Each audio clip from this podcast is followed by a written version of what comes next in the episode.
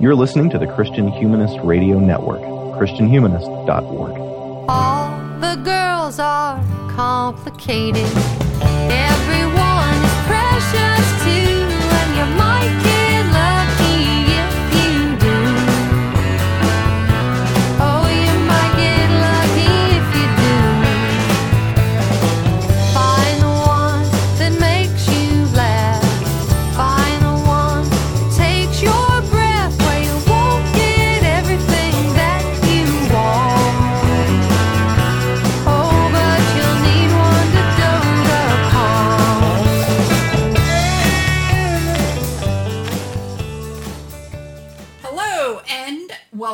episode 186 of the Christian Feminist Podcast. I'm Laurie Norris, and with me today are Katie Grubbs and Alexis Neal. Hello, Katie and Alexis. Let's introduce Hey. ourselves.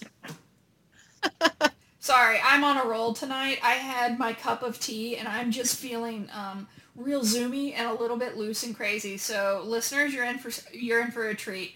Uh, Katie, why, why don't you actually start us off? Okay.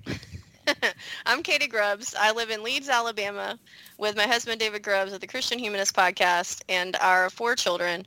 Um, I am adjunct professor of English for Houston Christian University and uh, I've been teaching online for them since 2017. So my university's in Houston, I live here in Alabama, and it all works out nice. So that's that's my life. Lovely, thank you.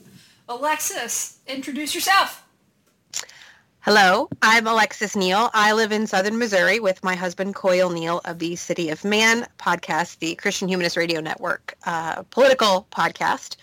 Um, and I mostly spend my time at home with my two boys. I'm a homeschool mom, uh, stay-at-home mom, but I'm also an elected official for our rural community. So I also get to wrestle with budget and personnel decisions and uh, small-scale, less partisan, but still fairly heated political drama. So uh, that's that's how I'm spending my time these days. What about you, Lori? I, thank you, am not as exhausted as y'all because I mostly just hang out with my new cat, Lando Norris. She's real pretty and she's right behind me. Um, and her ears twitch every time I speak. And otherwise, I pretend to be an office manager at the University of Georgia. I also pretend to be a graduate student. Maybe one day I'll finish my dissertation. I don't know. I've been working on it since 2015. What? It's not, I, I don't have a problem. You have a problem. anyway, Laurie, long dissertations are the best dissertations. Well- Don't ask yourself. I took so long on mine too. You do you, man. I've taken so long that my major professor has actually left the institution. Oh no. Yeah, it's okay. It's all right. It, it's fine. Everything's fine. you know what You know what really it- is fine? it Let's is- move it is- on. Well, and it is fine because the mystery gang is together again, right? Uh, I love the Mystery Gang. The Mystery Gang is legitimately a highlight of my of my day, of my year. Whenever we get together and talk about all of these cozy little weirdos, it just makes me so happy. Um, and distractible. Sorry, I looked at my cat again. That's this is a problem. I'm have to face the computer instead of instead of her. She's so cute. Alexis, um, because I am a trash fire right now, why don't you start us off with some information about what this episode is about? I would love to. Thank you, Laurie. And say hi to Lando for me. Hi, Um, hi Lando. So today we're going to be talking about the 2022 comedy mystery film See How They Run. This film revolves around Agatha Christie's famous play, The Mousetrap, and the potential film adaptation thereof. More properly, uh, it, it revolves around those involved in the stage production and those involved in the potential adaptation of that stage production as a feature film. There is a murder. There are no fewer than two plays within the play, or again, more properly, a play and a film within the film. Um, there is an investigation. There are, of course, multiple suspects. Our film takes place in the 1950s. Agatha Christie's famous play The Mousetrap, which is in negotiations to be developed into a feature film, has just celebrated its 100th performance. After the festivities, womanizing American and would-be director of the film adaptation, played by Adrien Brody, is found dead on stage. The case is investigated by the dynamic duo of an eager rookie police officer, Saoirse Ronan, and seasoned detective, Sam Rockwell, her reluctant mentor. Our suspects include the play's producer, played by Ruth Wilson, uh, the would-be screenwriter, David Oyelowo, the would-be producer of the film, and the play's lead actor. We later in the film also meet uh, the dame herself, Agatha Christie, portrayed by Shirley Henderson, who many of us would know and love as Moaning Myrtle from Harry Potter. Um, and we also meet her husband, Max, played by Lucian Msamati, who we uh, in the Mystery Gang know and love as Ra in the number one ladies detective agency, which we talked about just a little while back. Um, and actually, Oyelowo also made an appearance in that series. So this was kind of a fun reunion for us, even though those actors were not actually ever on screen together for either production. Anyway, it's a pretty solid cast all around, as you can see. And that's our setup. Our detectives investigate, shenanigans ensue. Before we continue, though, a bit of background about that show within the show, uh, The Mousetrap. It is a real play. Christie wrote it initially as a radio drama broadcast in 1947. It was subsequently adapted into a play, which opened in London's West End in 1952. The original title was Three Blind Mice, a reference to the nursery rhyme that makes an appearance in the play. Uh, this is not the first or last time Christie would incorporate nursery rhymes into her fiction.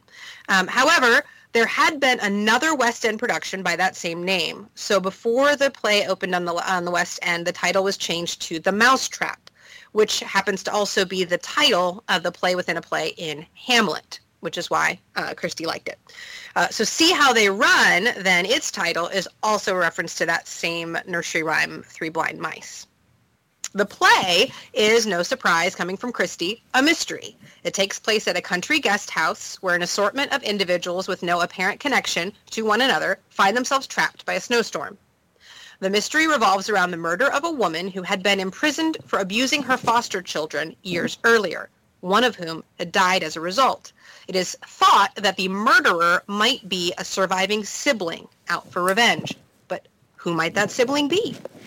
One of the proprietors of the guest house? One of the guests? Which one?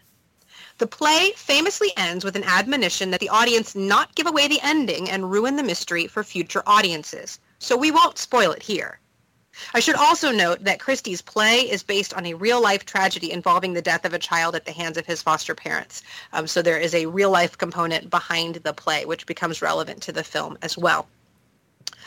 As the film suggests, The Mousetrap is notable for its longevity. It has run continuously from 1952 to the present, with a 14-month break due to COVID. It is closing in on 29,000 performances, if it's not there already, making it the longest-running West End show and the longest-running play in the world. It has been produced in some other countries as well, most notably including a 26-year run in Toronto, and it is um, going to be making its Broadway debut later this year. The film also accurately relates another interesting detail. The contract for the film rights specified that no film could be made until six months after the end of the show's run on the West End. As a result, no film adaptation has yet been made. Whether the temporary closure in 2020 due to COVID will open the door to future adaptations remains to be seen.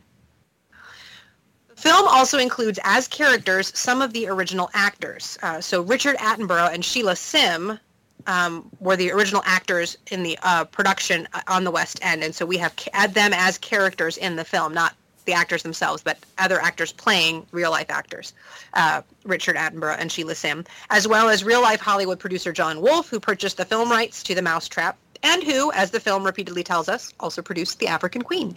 And we also see his wife and mistress, um, real char- real people um, as well. And we see the appearances from Christie and her husband, so a number of real historical figures who make their appearance in the film. And with that, we're going to transition. I'm curious, ladies, um, about your initial uh, responses and reactions to the film and whether you've had any experience reading or seeing a, pro- um, a production of The Mousetrap. Um, I, I haven't read or seen the play The Mousetrap, though this whole experience and thinking about the play and the movie and you know based on a real life case like all of this also made me think back to when we talked about trifles which was a one act play based on a real life case that was also there was also a short story version. So um, I, I, was kind of getting flashbacks to trifles. Um, i love the movie. I, I really enjoyed it a lot. I for various reasons it was a lot of fun to see the kind of um, all the metadramatic aspects, but also to see it kind of giving uh, one view, a, a, rather silly view of that kind of classic golden age style mystery.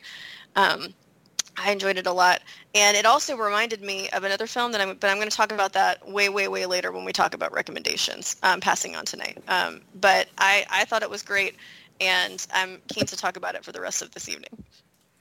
Yeah, I was. I'm kind of like uh, Katie not only did I enjoy the film, I thought it was uh, I thought it was really entertaining. It's it's not it's kind of slight, you know, um, but it does some really fun things with its self-reflexive approach to adaptation. Yeah. Um, also, Sam Rockwell's amazing. Whatever he does, even if his accent is inconsistent here, he's fabulous. So I, I was, it like, was not. It was not a good. Bless his heart, and I love him so much. But boy, I was like, he, he's not. He's he's struggling struggling a little bit. Yeah, like when he says the word murder, I, I can't even pretend to do it as poorly as he did, and so it just it it was it was it became charming for for me when every now and then this British um, inspector would have a Texas accent it was. Do you, do you think? Eh, well, and I don't know if it helped or hurt that he was supposed to be drunk a lot of the time because that was the other confusing thing about that though is sometimes he was like the accent was wobbling and sometimes he was just like slurring yeah so it was, it was tough to tell yeah i'm, I'm going to give him the benefit of the doubt and say it was an intentional choice because i i love the, the guy he's a he's a phenomenal actor and he straddles that line between pathos and comedy so beautifully but for the play itself, before I saw the movie, all I really knew about the play was that it had been running forever and that there was controversy about whether or not Christie stole the story from real life. Um, because uh, how very dare anybody base anything on a true story? So I was kind of prepared for the storyline of the movie, even though I didn't know the storyline of the play, if that makes sense.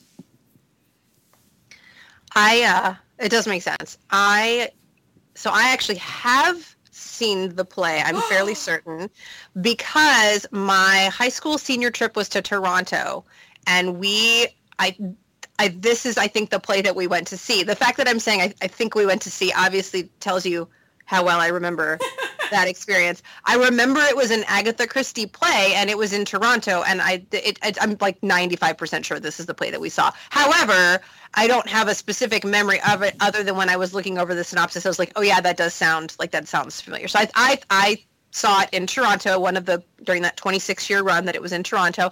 Um, so yay, don't super remember it a lot. So you could have sold me on anyone being the murderer in the play and I probably would have believed it. But um and I also enjoyed the film. I, in addition to struggling with Sam Rockwell's accent as it was, I actually I have a hard time with Sam Rockwell because I've seen him in things where he is just so big yeah. and so manic that I am always sad if it is at all a subtle or subdued performance. And this was a more subdued character. He was not as Sam Rockwelly as Sam Rockwellian, Sam Rockwellian as I want him to be when I see him because he's so deliciously crazy in so many roles. Um, so I struggled because I kept waiting for him to be Zaphod Beeblebrox.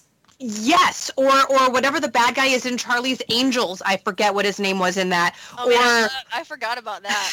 Or or even the whatever the one was that was the Confessions of a Dangerous Mind, where he was oh, that crazy so spy. So like I'm used to seeing him. And so it's which is not to say that he didn't do it well. It was just it's you know i have expectations when i see his name attached to a film.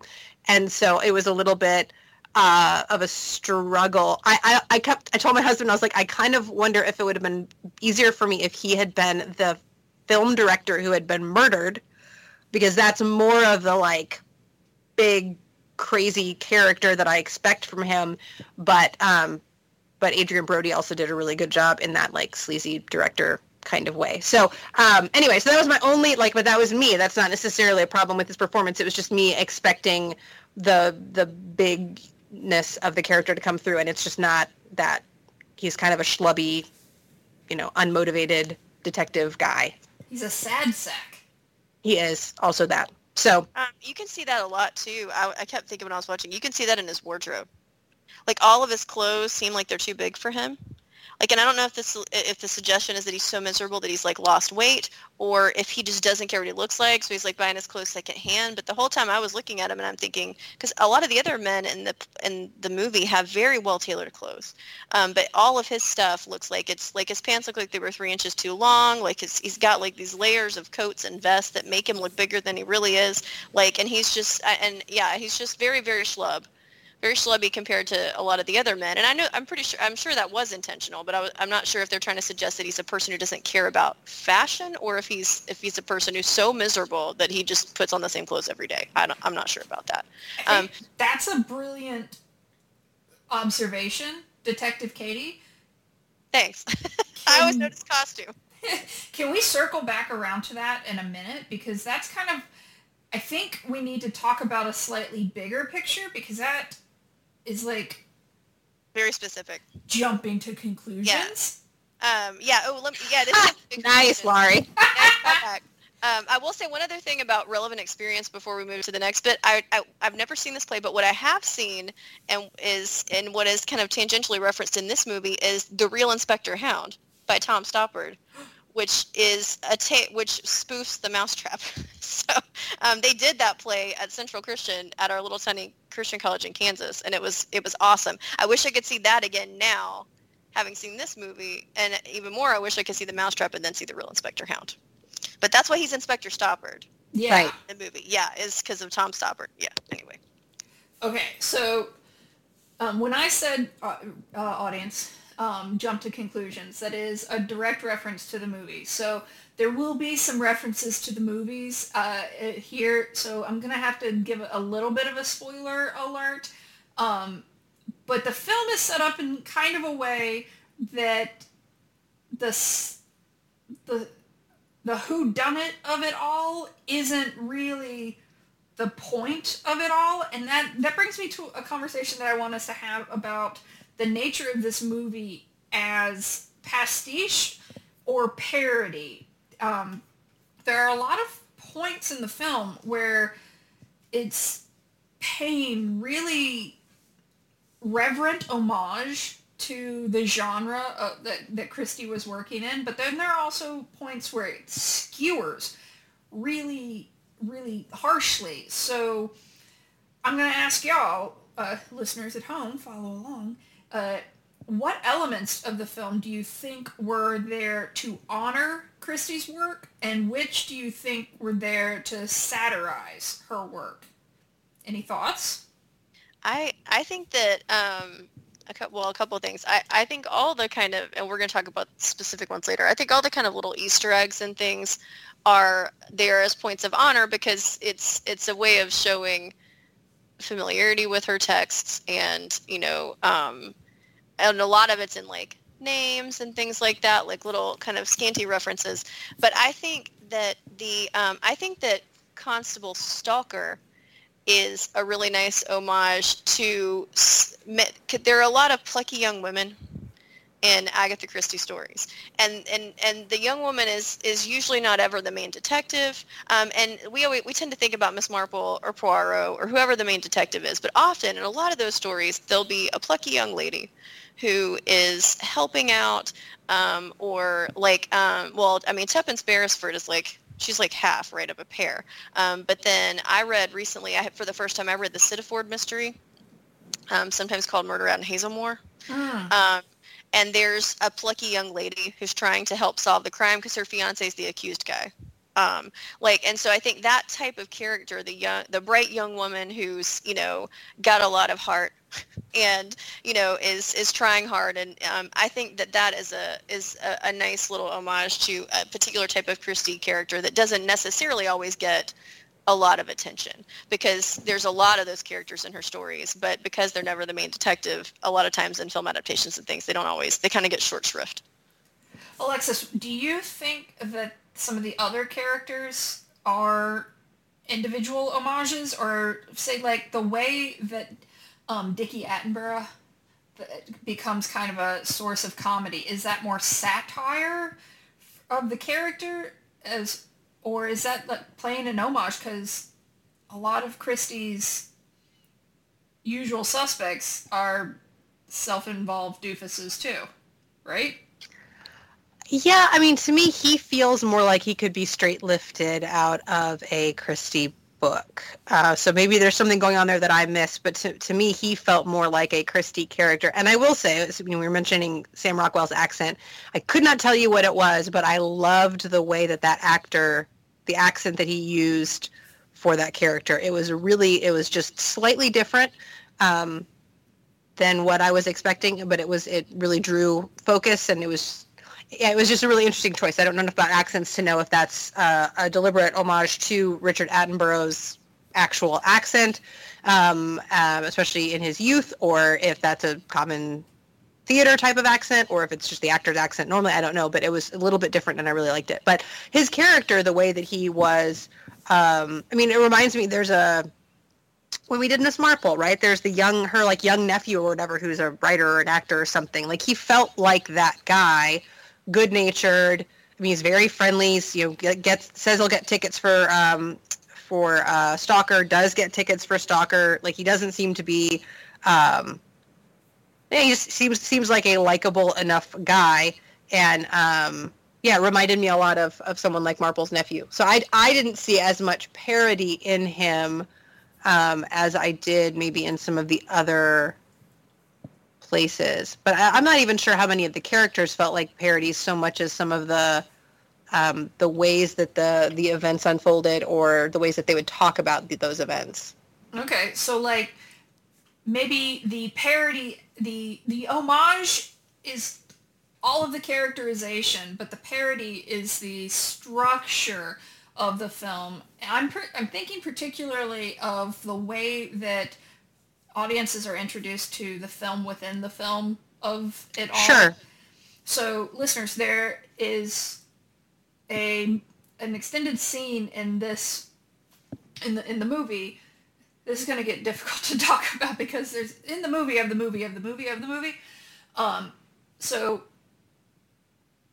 not Colin Kaepernick, Leo Köpernick, the the director, objects to the original ending of the adaptation of the play being written by David Olu- Oluwoyo's character and and says that he has storyboarded a new ending and then s- proceeds to show audio proceeds to show the, the screenwriter and the producer these images he's drawn that just happen to also be storyboard of what will be the ending of the movie See How They Run that we are currently watching that also features drawings of the characters who would be in those scenes. So it's an interesting sort of flashback, flash forward, very meta moment. Seems to be trying to undercut the expect the sort of cliched expectation of what an Agatha Christie murder mystery is, but does it actually undercut? Is it really a subversion? What happens in Köpernick's version and at the end of See How They Run? Yeah, I think I kept those threads straight in my head. What do you guys think? Is the ending of this movie a subversion or a reification of Agatha Christie denouement? I don't think it's very much like the ending at all. I mean, I don't. It's much too actiony. You've got a lot more of the characters being in peril. Um, uh, you know, there, there's it, it's big, right? The, the the the idea is he, the American director, wants to come in and Americanize this this film and make it a big, splashy American action ending, like you would expect in more of a a hard-boiled detective or action film. Um, and so um, that and the detective is basically roundly um, re- his version is roundly rejected by the other participants who uh, understandably want to adapt an Agatha Christie story, and so he is suggesting um, changes that would that would fundamentally alter the nature of it as an Agatha Christie story, and so they, they're not interested at all in that. But then, of course, it comes back around, and the the story that he was saying, wouldn't this be a great story, and you know, becomes the story that we ourselves are watching, um, and it, and I think it works, but but it's not. You know, you take the, those elements at the end, and that's not like any Agatha Christie story I can remember reading. I mean, granted, a lot of them are a little old lady who solves a puzzle in her house. Like she's not no one has to like jump in front of a bullet to save Miss Marple. That's not how that sorry, works, you know. that. Or or you know, I mean, Poirot might occasionally be in danger, but it's just it's not he's physical presence. Um, many of her characters are minds primarily, and they solve with with puzzles. One of the lines I really liked is when the interviewing the screenwriter, and he's like, "So you're going to go around interview anybody, everybody, and then you're going to know who did it."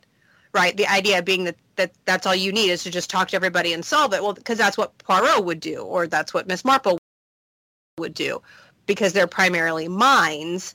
And the the the denouement that uh, that Köpernick is suggesting is one involving bodies, not minds. It's you know it is uh, not about um, puzzling it out. It's about actually you know saving a life and and lots of big splashy action sequences. So um, I don't know.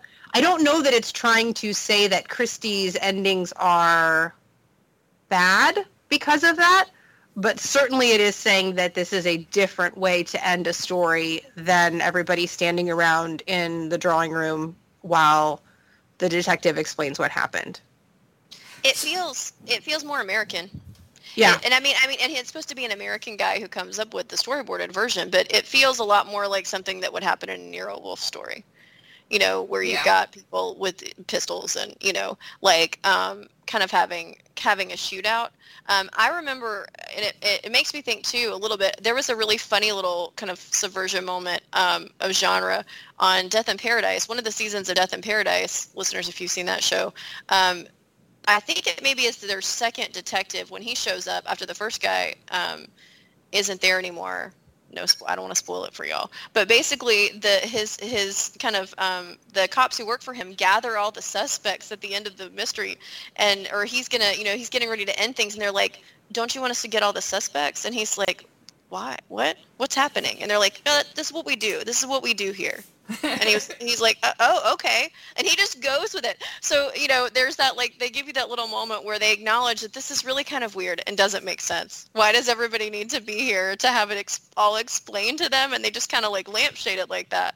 Um so but and and i think it's interesting too because you get even before he suggests a different ending though from the very beginning because he's doing that voiceover at the beginning of the movie where he's basically saying if you've seen one of these you've seen them all. The same thing happens every time. Like from the very beginning there's this that subversion and that questioning of the format because he says it's always the same you know. But what's not said is that back at least at the beginning of christie's career of writing that wasn't true because she hadn't been doing it. it people hadn't been doing it for as long. You know what i mean? It's mm-hmm. it she kind of created that and made it more tedious. So I don't know. I mean, well, probably. I was going to say, would a person in the early 50s be saying, this is so old hat. This has been done a zillion times, blah, blah, blah. Maybe they would because she'd been writing Poirot stories since the 30s at that point. So maybe somebody would say that already Okay. in the 50s. Okay. That reminds me as well, um, with the, re- regarding the voiceover and his, you know, strong American accent voiceover makes me think of like a Bogart film. Do you think that the even the introduction? I'm trying to think if there would be a voiceover if if the voiceover itself is a genre shift anyway, like like the mere presence of him as a voice. Certainly the voice of the victim. I don't know. I don't know when we start seeing that kind of thing pop up. But this American boy accent voiceover seems more like a, a Maltese Falcon or Big Sleep or something like that. Um, even though those are a much more serious tone to them, like eh, that in and of itself seems like maybe a signal that this is not going in the direction of Christie. Does that make sense? Yeah, Yeah, Dashiell the- Hammett presents Agatha Christie's The Mousetrap. Yeah, yeah. I mean, I, I think that's legit. I would agree with that. So, okay, you, you both kind of touched on something that I think is interesting as a choice in the movie that seems to be the fulcrum around which this um, parody pastiche kind of idea, the the is it old fashioned, is it updated thing, the the the positioning of who is the detective. Christie doesn't really have professionals. Um, she has a lot of amateur sleuths, right? But the the detectives, the hero, the actual heroes, and they refer to them as such in the in the film, are both police officers. Uh, kind of not not particularly respected police officers, but they are they are cops. So, what do you what do you guys think that says about having professional detectives be the one who solves the crime a- around someone so known for civilian detectives. I was going to say amateur, but that is you, you can't say Marple and Poirot are amateurs. They're just civilians. Right. Poirot used to be a police officer in Bel in Belgium. Yeah. Yeah, Um, but he but he's like it's it's not in his I'm not getting paid to do like well he's getting paid to do this so he can eat all those little pastries, but it's, it's he's not on the job, you know? He's not a policeman anymore. He Right. He's like Sherlock. Holmes. Yeah. He's a consulting detective. He's not. He's not. Um, Yeah. Like you said, he's a civilian. I mean, I think it's interesting because I, I'd have to think back on exactly what the clues are that lead our detectives in the film to the solution. But I don't feel like it's supposed. It's not presented as like this stroke of genius again, these cerebral pulling out of all pieces and understanding completely what has happened. It feels more like kind of a lucky coincidence. Like they're kind of plodding along, and Stalker is jumping at every single red herring, um, confident that, that that person is the killer. Every time she has an interview with someone, that person is the killer. And we don't really know what, if anything, Stoppard thinks is going on because he seems mostly to be not thinking about anything at all except where to get his next drink. So um, it, it they solve it, but they are not rock stars. They are not geniuses. They kind of seem to be going through the motions and sort of by virtue of being the police officers investigating find the killer. Um, and so I don't know. Yeah, so in that sense, it, it, it is the police solving it, but it's not because the police are the geniuses, if that makes sense. Yeah. Yeah, Well, cuz may- I'm sorry. I- No, I was just gonna say. I mean, this movie's so meta. Is that maybe an attempt to to to lay back to basically to let the viewer kind of s- try to solve it on their own? I mean, with any mystery, in theory, the reader could always like that's one of the rules, right? Of detective fiction is that you're supposed to be able to figure it out. If you, you know, there's you're, they're supposed to give you enough clues to be able to figure it out. And I was thinking about that especially because you know when all the people get invited out to the country house at the end, and it looks like the typical is about to happen. You know, the we the watchers know almost immediately where they are and why they're there, but the cops don't. Like you guys were saying, they're so we we've been kind of following uh, the cops around, but suddenly we we cease to follow the cops around, and now we're there where they've been at this place they've been invited to and have to try to puzzle out why they're there, what's happening, whatever, and the police aren't even there. So maybe it's also so kind of turning the viewer into the the amateur, the civilian detective, right?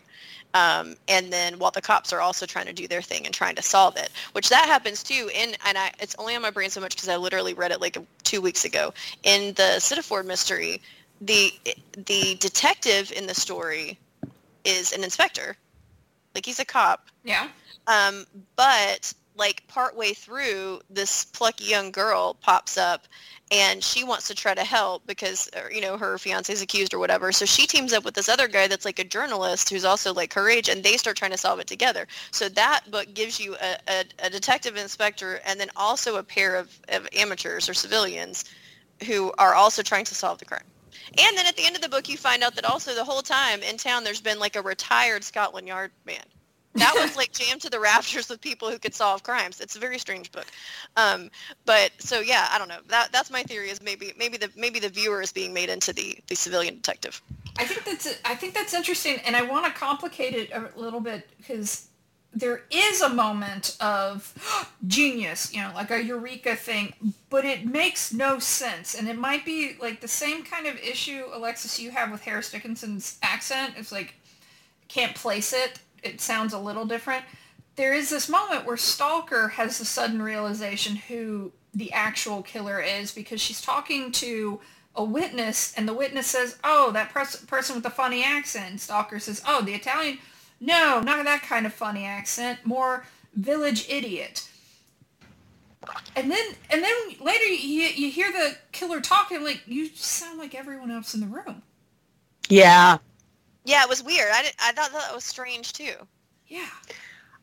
I was wondering actually if this passed because uh, my husband and I were talking. He paused it partway through and he's like, "Okay, so who do you think the killer is?" Because when I watch, I don't even. I'm not even trying to solve. I'm just. I'm along for the ride, and even if I know who the killer is, I'm still surprised at the end. I'm, I'm like an ideal murder mystery audience. But he was asking who I thought it was, and and and whether or not one of the things we talked about was whether they actually had given us all the pieces we needed to solve it. Like that's Dorothy Sayers' big thing, right? Was it's cheating if there's information that anyone has that you don't have, and that's what's necessary.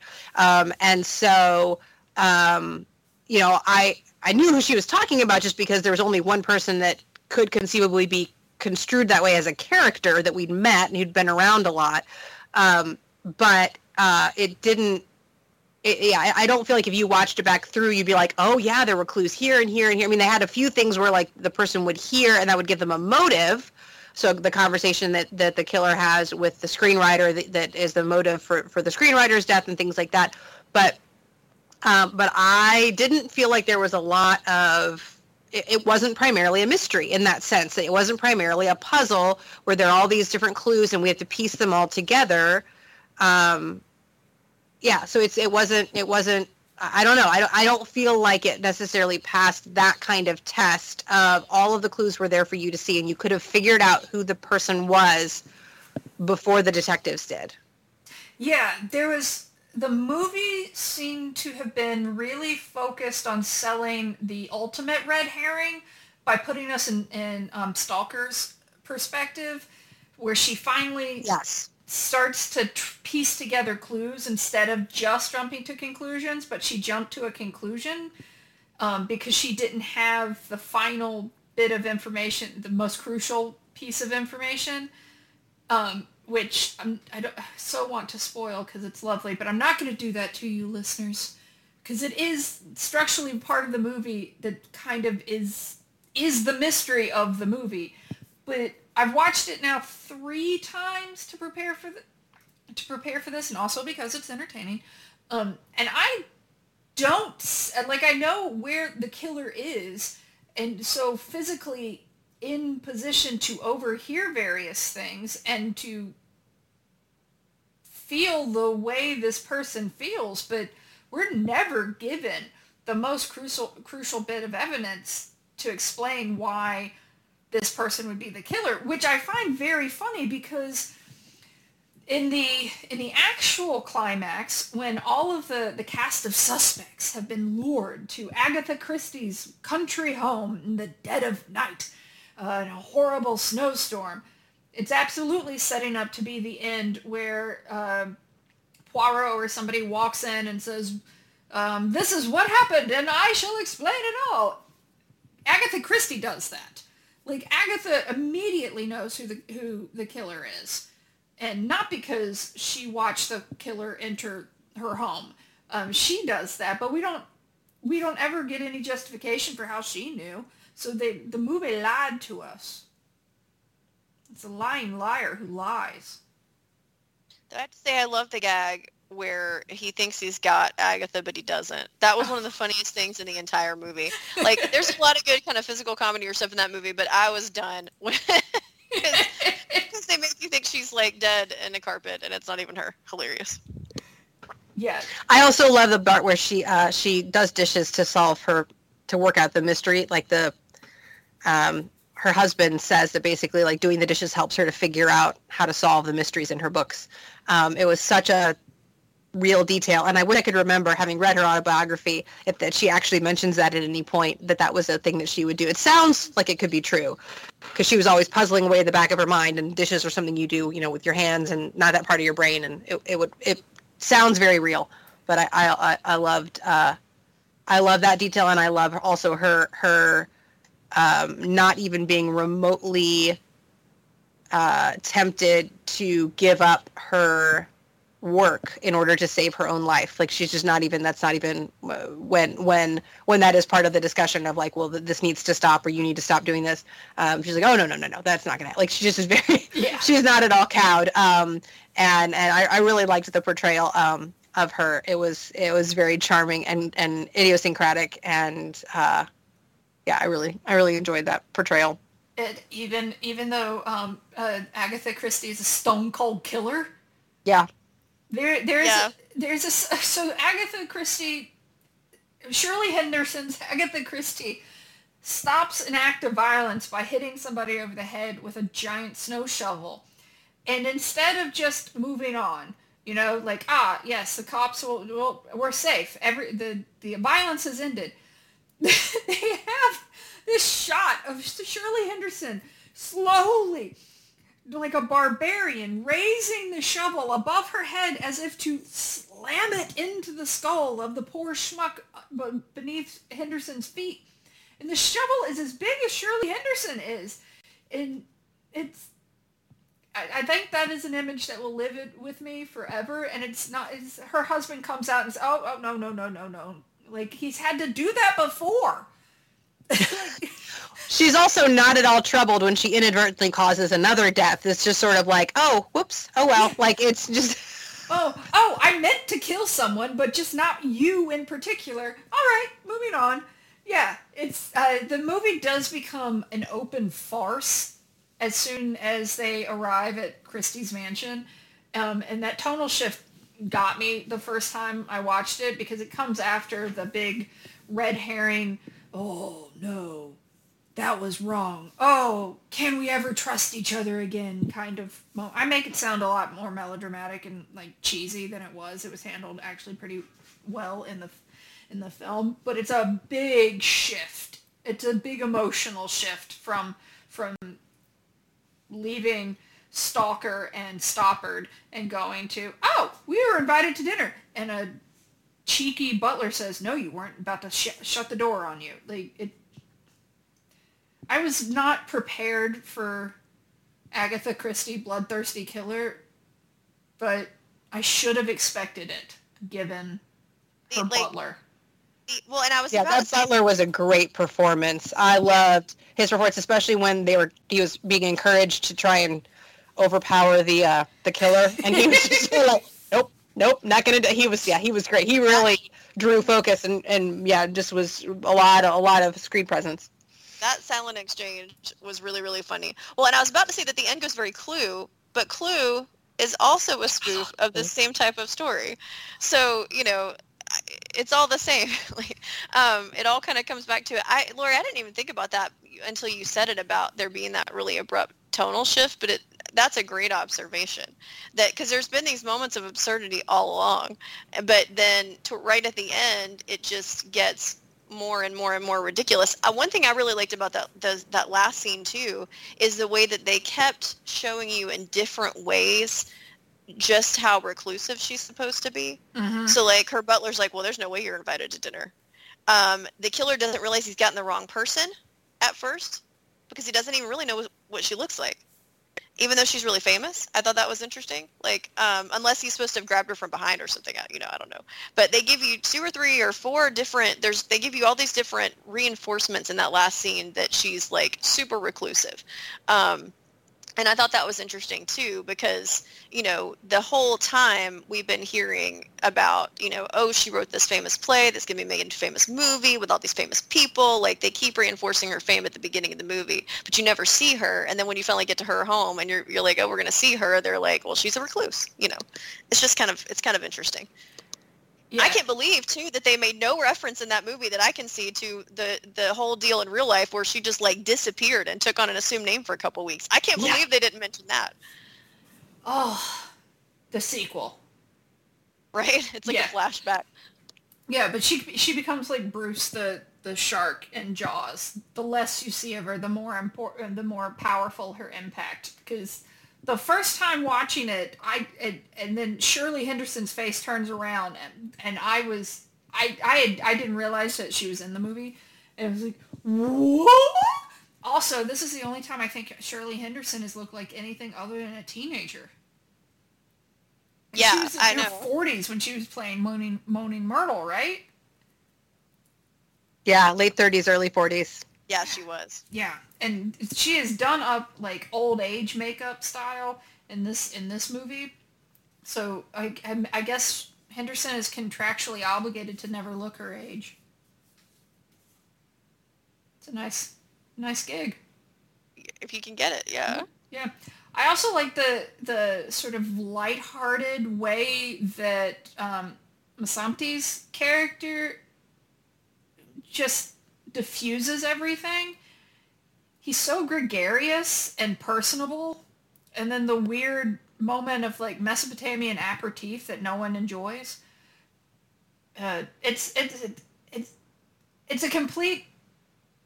We've left the movie that we've been watching for an hour and jumped into an entirely new world. And I think it's because the film is trying to recenter around Christie's structure versus its own to like really I don't know rebalance what it what it had been doing to prepare us for the big American ending with a car chase and explosions?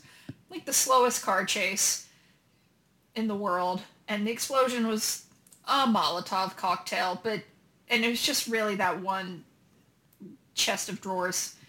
So it'll be fine but it's I, I feel like the the tonal shift into farce is I can't quite put my finger on why they they did it, but it feels to me an intentional choice as a comment on Christie's structure. Does that make any kind of sense to y'all?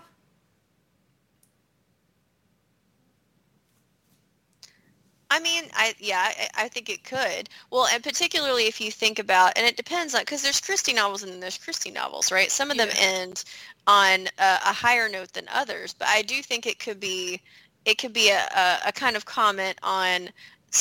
I'm thinking particularly of um, Murder on the Orient Express Yeah.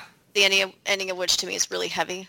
Um, like there are some of those, some of her novels, you know, the big dramatic scene at the end's even more heavy than it sometimes is. And so this could have been an attempt to do the exact opposite thing.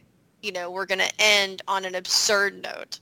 Um, and, and I think that if that's what's happening, then that's kind of pointing towards some of those more kind of intense, heavy, heavier, heavier ends.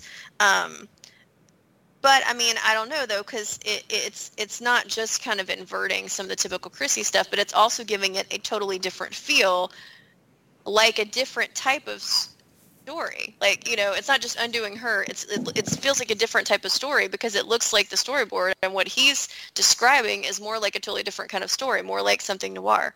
You know, so it, it's also just kind of flipping it into an entirely different genre you know, and also bringing it home to her house could also be another kind of type of subversion because one of the big ideas of this movie that, that they seem to really want you to think about is do we think it's ethical to you know make super popular money making entertainment out of someone's personal tragedy like you know what i mean so oh, I hadn't have it- even made that connection. I did until it was coming out of my mouth. This is why I podcast because I have better ideas when I'm talking to other people.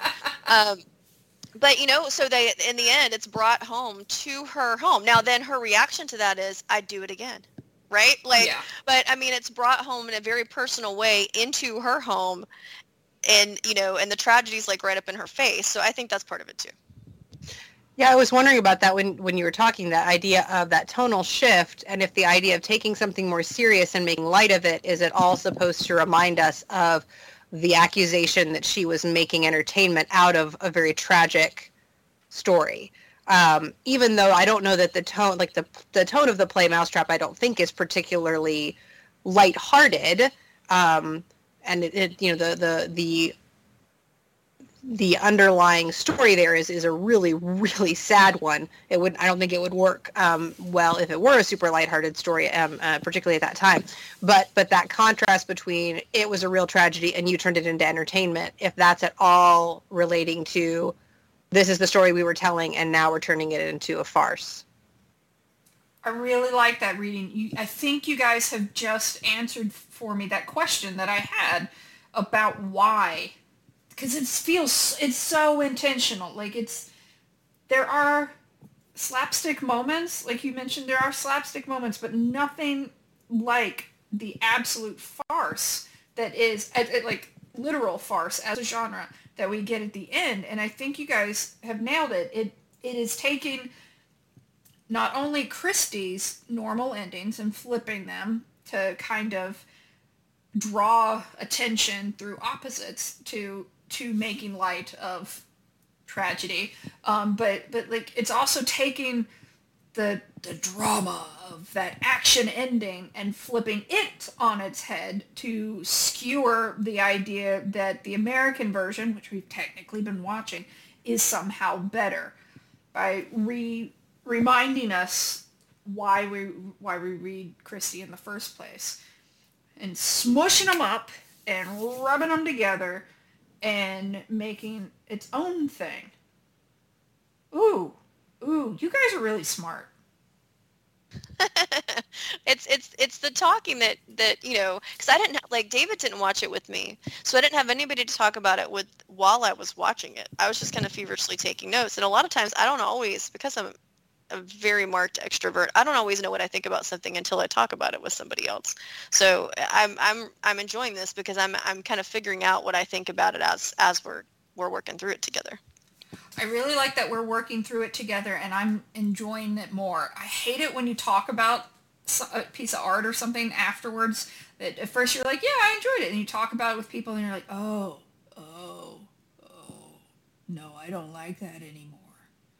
But now I still like this. So thank you for that too. You're welcome. okay. So we are getting close to time and I like my um, my crown as the person who makes sure you come in under time. So, uh, did anybody have any final thoughts about the movie before I move us onto a lightning round? I'm ready for the lightning round. Okay. Um, I, I all I was gonna say is I the other thing I, I thought that was really clever, and I don't even know what I would label this, but it's um, well two things. Thing one, and we don't have to talk about this. I just wanted to say it. It's really interesting to me. I super super appreciated all the diverse casting in this movie, yes. but it weirded me out a little bit more because some of these people were playing real people. I was so excited to see Msamati, but when he opened the door and I realized he was supposed to be Max Mallowan, a real person, her real life husband, I was like, what what's happened? I was really confused for a minute because I didn't it was it, it was it was a weird it was weirder i felt like when it was a, somebody who was a known real life person. Does that make sense? I, I don't yeah. maybe it was just like because i love him so much i was so pleased he was in the movie and he was so funny. But i and and it, he wasn't the only one. Um the lady um but it, it, was it was less obvious. Like the lady who played um sheila sim uh-huh. um dickie's wife um and you know i mean that that particular actress is like like Italian and Indian or something, you know, like, um, so I mean, there were definitely other people who were real people who were being played by somebody who didn't look exactly like that person. But um, it, it just, it threw me off a little bit because I, I don't know that I've seen something before um, where I was watching people who were supposed to be real people pulled from real life, but they look different. But that, I mean, to be honest, that could be another commentary and that could be another layer of you know another layer of like meta narrative or artificiality or it, it, it, could be another thing that they're doing on purpose to show the the artifice of all of it is yeah. by taking you know taking it's it's inspired by real thing right inspired by true events or whatever taking real people and casting someone who doesn't look anything like that person. Maybe that was another really intentional choice and that didn't occur to me until right now either.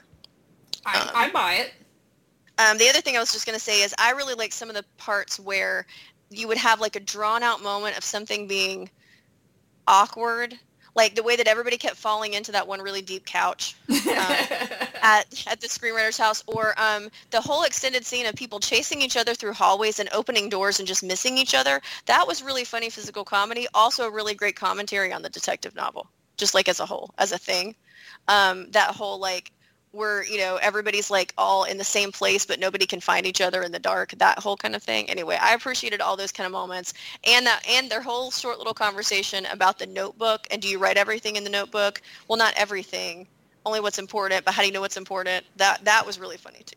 Um, i appreciated those moments where they drew it out just a little further than it needed to go but it made it, it even funnier like not tedious like it made it even funnier.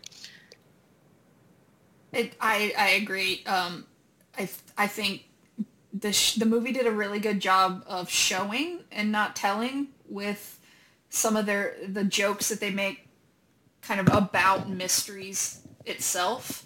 But the the Notebook is is pretty pretty dang classic, um, as as just as a joke. So, on to jokes. Well, sort of lightning this lightning round I want to do is what our favorite Agatha Christie Easter eggs are in the movie, and I'm gonna go with mine because it is a joke, and I'm the host, so I'm going to go with mine. And mine is the the sort of offhand comment when going to visit, going to look at the scene, the, uh, someone's hotel room. Uh, Stalker and Stoppard are with a, a concierge with a French accent, and and and Stalker asks, just offhanded, "Oh, so sir, where what part of France are you from?" And he says, "Belgium." I loved that. yeah so good Oh, it was so subtle, and it didn't need to be there. But the fact that it was was like, oh, okay, yep, I I trust your bona fides here. Thank you, Katie. What about you?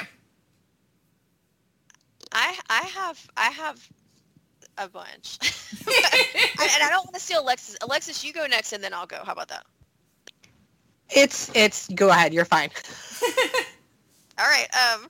So I I like two or three minutes in, I was already wigging out because of the skis. Um.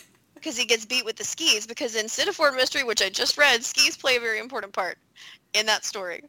Um. So the skis got me when she said, "Do you think they were all in on it together?" Yeah. That's Murder on the That was great. um what wait let's see the what part of france are you from that one um there's a when she's trying to find him when he claims he's gone to the dentist but really he's in the pub and she sees a bunch of dentists one of the dentists is called norman gale. So that's from death in the air or sometimes called death in the clouds. Um, and there's a character in that novel norman gale who's a dentist. Um, and uh, spoiler alert he's totally the villain. Um, so that one's kind of fun. Um, there was one more. Well, and this is not something I noticed, and this is not a Christie reference, but they when they say he was he was a real hound inspector, that's like a reference back to the Stoppard play. Um, I think were those the ones I wrote down. What did did you what did you see any ones, Alexis, that I missed? So I don't know if these count. Um, one is I was curious about the serial killer. So wh- while they're investigating the murder, the police's other resources are being devoted towards trying to catch a serial killer, um, and that's kind of why uh, Stoppard ends up with this rookie police officer helping him on the investigation. Um, and I was curious as to whether that was also a real um, serial killer, which it was. Um, so throughout the film, they're investigating the Rillington Place murders. Um, the actual killer who was being investigated, the killer's name is John Christie. I don't think he's any relation, but it's totally spelled the same. Um, now, in reality, the rights to the mousetrap are sold in 56, and Christie is apprehended and executed for murder in 53, so they wouldn't have been at the same time. Um, so that was, but that was really interesting that that was a real murder, and there was a film adaptation of that serial murder situation, and the serial killer was played by Richard Attenborough. Who is- who- yeah. So, uh, so I thought that was really, really fun. And then also the only other thing I wanted to say is, um, I want to now rewatch The African Queen, which I love and have watched many times. And I'm so happy that the film showed love for The African Queen because it is so good and no one ever talks about it, I feel like. And so the fact that they mentioned it multiple times throughout the film felt like a personal little like we we know it is great. And I was like it is great. And now I want to watch it again. And everyone who hasn't seen it should watch it watch it. And if you have seen it you should watch it again because it is tremendous and we should do an episode about it sometime. Not necessarily the mystery gang because it's not a mystery but it is awesome and I love it and it's so great. And my husband would disagree but he's wrong. Oh, guys, I just remembered one more, and this is not a reference to any of the Christie books, but I was screaming. So whenever they go to, I think it's, I think there's, it's, it's, it's when they're supposed to be at the screenwriter's apartment, and he's got this beautiful, moody, you know, like whatever, awesome looking apartment. Um, and there's multiple scenes in there, and then they come out of the apartment building, and they get in the car, and they actually show you for the first time the front of this building, and it's the building that they use for all the exterior shots. It's the building that um, that David Suchet's Poirot lives in. That's the building. I was screaming. I was alone. I was like, ah!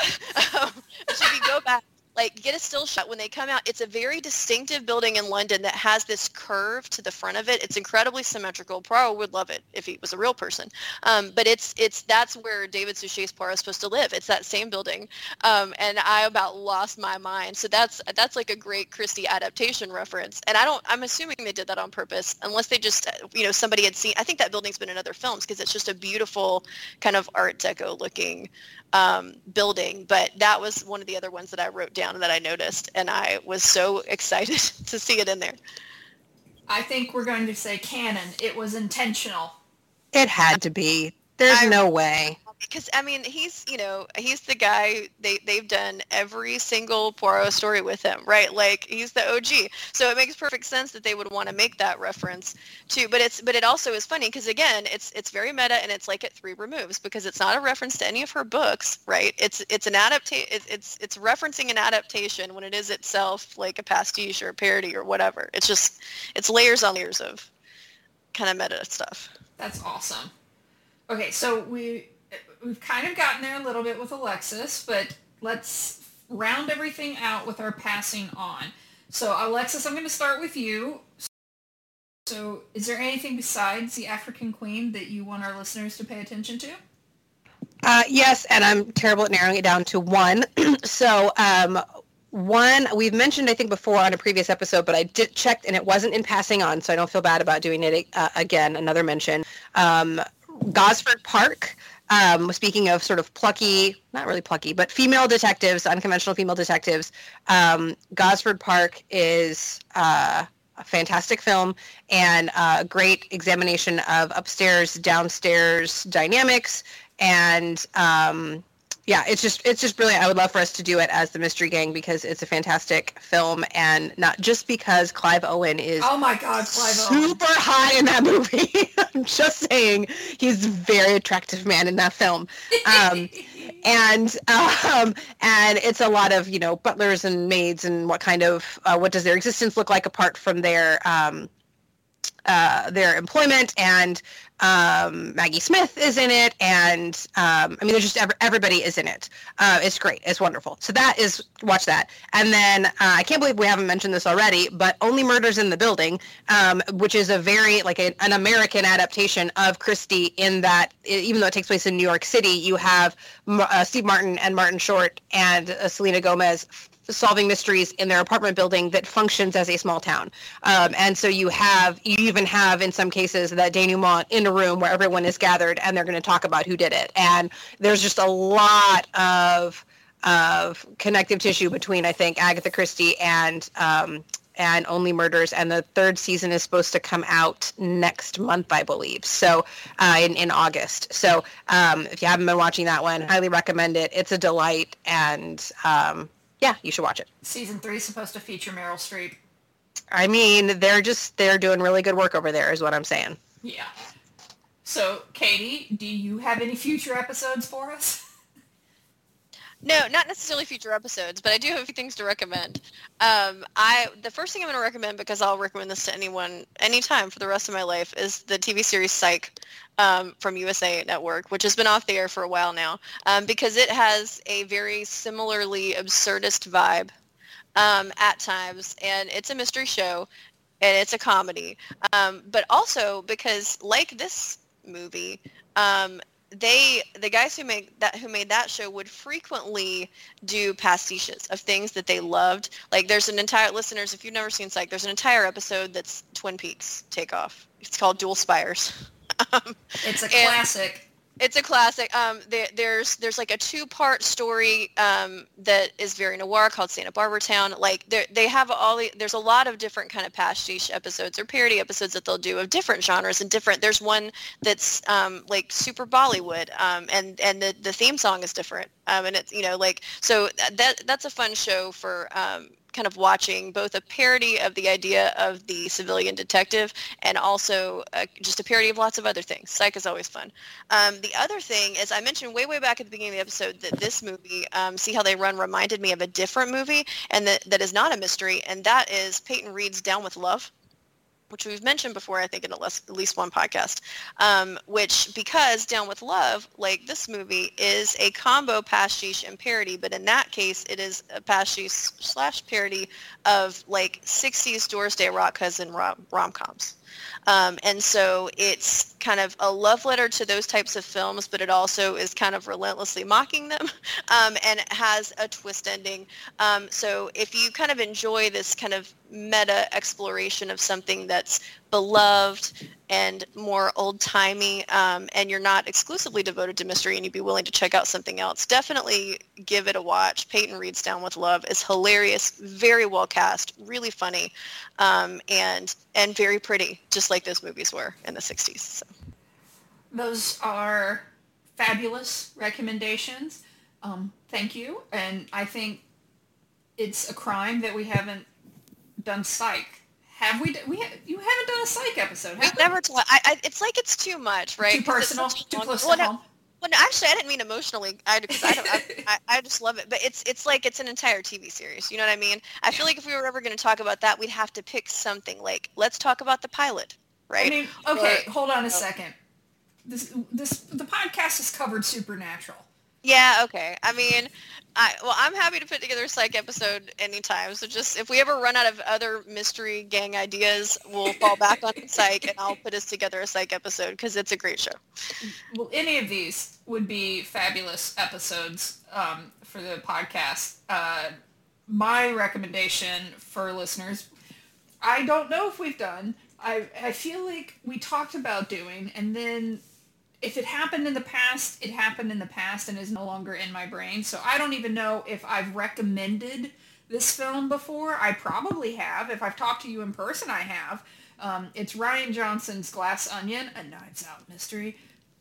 I love these films that he's doing. They are his very intentional love letter to uh, Agatha Christie style um, murder mysteries, but with a distinctly modern flair. A little bit different from his take um, on the murder mystery, one of his early cla- uh, oh, Stone classic, um, Brick, which was sort of uh, a Oh my gosh, that's such a good movie. Oh, set in a high school. Uh, oh, it's, such so a good, movie. It's such a good movie. Yeah.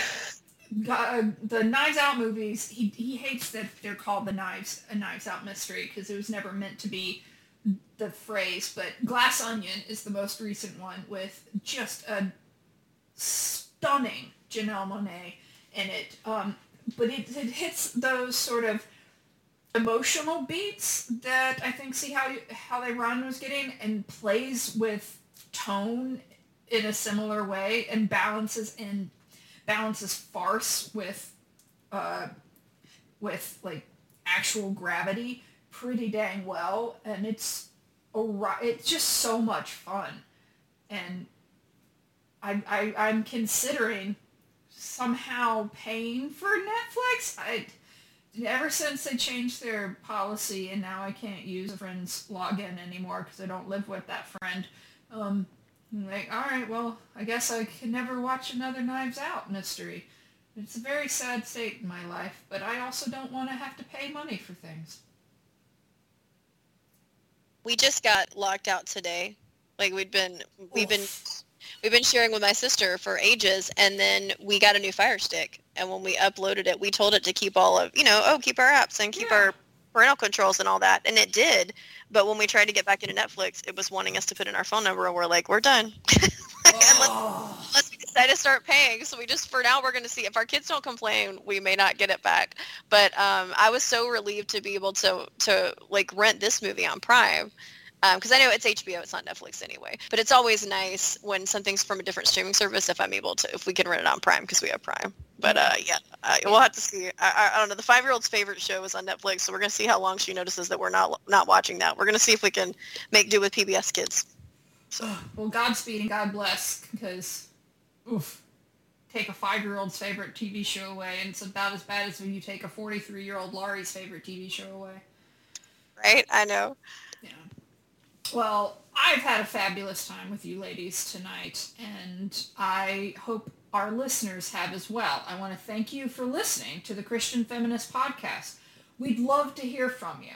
If you have topic or reading rem- recommendations for future shows, any mysteries out there that we might have missed, or if you just want to drop us a line, you can do so at christianfeministpodcast at gmail.com. You can also find us on our Facebook page or at the network's Twitter handle, at CH Radio Network. And check out the show notes from this and our other episodes at the Christian Humanist blog at christianhumanist.org. The Christian Feminist Podcast is a member of the Christian Humanist Radio Network. Kristen Filippic is our press liaison. Katie Grubbs and Alexis Neal, I'm Laurie Norris. Tune in in two weeks when we'll discuss a classic of Russian literature, Tolstoy's Anna Karenina. Until then, in essentials unity, in non-essentials liberty, and in all things love.